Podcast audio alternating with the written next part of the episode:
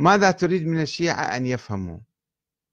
أن أمير المؤمنين علي بن أبي طالب ليس أولى من أبي بكر وعمر وعثمان بخلافة رسول الله أو أن حق الزهراء لم يغمط أو أن أبا طالب مات على الشرك أو أن الحسن عليه السلام ونسله هم الأجدر بحمل السلالة النبوية من آل الحسين إلى آخر الأسئلة اللي يطرحها الأخ.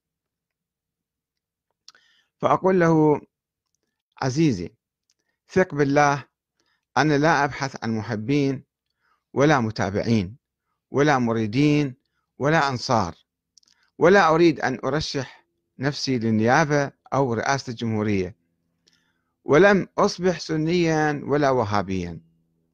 ولو كنت أؤمن بصحة الوهابية أو السنة لأعلنت ذلك بلا خوف ولا خشية من أحد.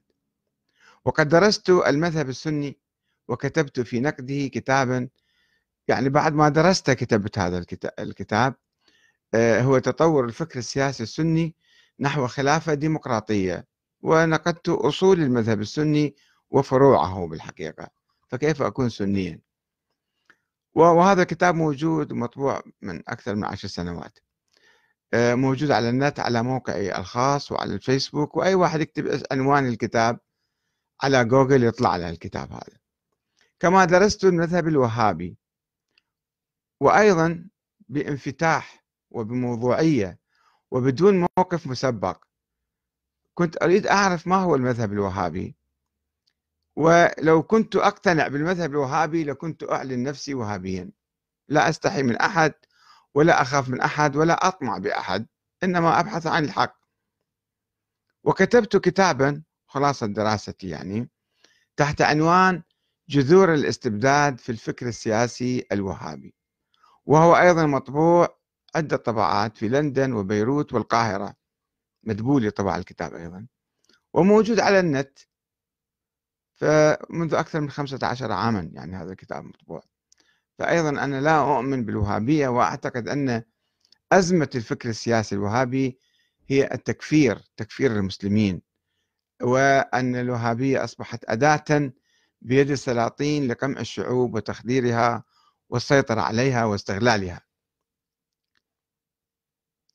وأنا لا أعتبر أن دين الشيعة باطلا لأن دينهم الإسلام ولا شيء غير الإسلام. توجد بعض الأخطاء بعض الأشياء الدخيلة بعض الانحرافات أحاول أن أنتقد هذه الأمور. لا أقول أن الشيعة دينهم باطل كما يفعل بعض السلفيين أو بعض الوهابيين الذين يكفرون الناس ومن بينهم الشيعة آه لا الشيعة خلاص كفار مشركون وكذا وريحون أنفسهم. أنا أرفض ذلك ولا أقول ذلك. وأما نقدي فيتركز على الفكر السياسي القائم على بعض النظريات والفرضيات المثالية والوهمية أو ما يسمى بنظرية الإمامة نظرية الإمامة الإلهية القائمة على العصمة والنص والسلالة وما شابه. وأعتقد بعد دراستي لهذه النظرية قبل ثلاثين عاما أعتقد أنها نظرية بشرية من اختلاق بعض المتكلمين والغلاة ولا علاقة لأهل البيت بها. إضافة إلى أن هذه النظرية نظرية الإمامة ميتة ومنقرضة ولا وجود لها اليوم في الواقع. وقد تخلى عنها الشيعة بصورة عامة وتبنوا نقيضها. أي نظرية الشورى أو الديمقراطية أو ولاية الفقيه. كل هذه النظريات نظريات تناقض نظرية الإمامة مئة بالمئة. لأنها لا تشترط ولا تقوم على أن الإمام الآن أو رئيس الجمهورية أو المرجع أو الولي الفقيه هو مثلا معصوم أو معين من قبل الله أو من سلالة معينة. هذه هي أهم أعمدة الفكر الإمامي والشيعة لا يلتزمون بهذه الأعمدة ولا بهذا الفكر الآن. ولست معنيا كثيرا أن أنتقد أشخاصا في التاريخ أو أدعو لهم. أقول مثلا أبو طالب مات على الشرك أو مات على الإيمان. هذه مسألة شخصية. لست معنية ليست جزء من الدين ولا من التشيع. فقضية ملتبسة مثلا أو غامضة وأنا مش مهم مش لا تهمني هذه القضية. وعموما لا أنتقد أشخاصا في التاريخ أو أدعو لهم إلا بقدر ما أستفيد منهم في حياتي الدينية والسياسية اليوم وحياة المجتمع كالثورة على الظالمين ومحاربة الطغاة والدعوة للحق والعدل كما ضرب أئمة أهل البيت أمثلة رائعة في هذا المجال. لذلك أنا أدعو إلى الاقتداء بأهل البيت والسير على خطاهم ويعني تقمص روحهم. الاستفادة من أفكارهم من سيرتهم من من هالنماذج الطيبة الطاهرة. ولذلك لم أقل أن أبا طالب مات على الشرك متى قلت ذلك؟ أصلا ما باحث الموضوع أنا ولا أقول ذلك أبدا. لم أقل أنه مات على الشرك أو الإيمان. فهذا لا يهمني كثيرا وليس الإيمان به جزءا من الإسلام أو التشيع.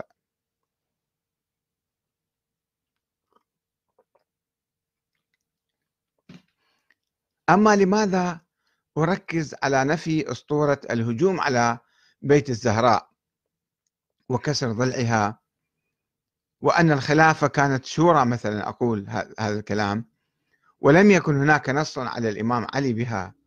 فليس لأبحث قضية تاريخية قديمة أن الإمام علي أولى من أبو بكر وعمر أو أبو بكر وعمر أولى من علي. هذه قضية تاريخية يعني بحثي فيها لا يقدم ولا يؤخر كقضية شخصية. ولكن أنا أخذ النظرية من من هذا الموضوع. آه، فليس إذا كنت أبحث هذه الأمور فليس لأبحث قضية تاريخية قديمة. لا وجود لها اليوم ولا تؤثر في حياتنا السياسية المعاصرة. وإنما للتخلص من مخلفاتها السلبية القائمة على الوهم.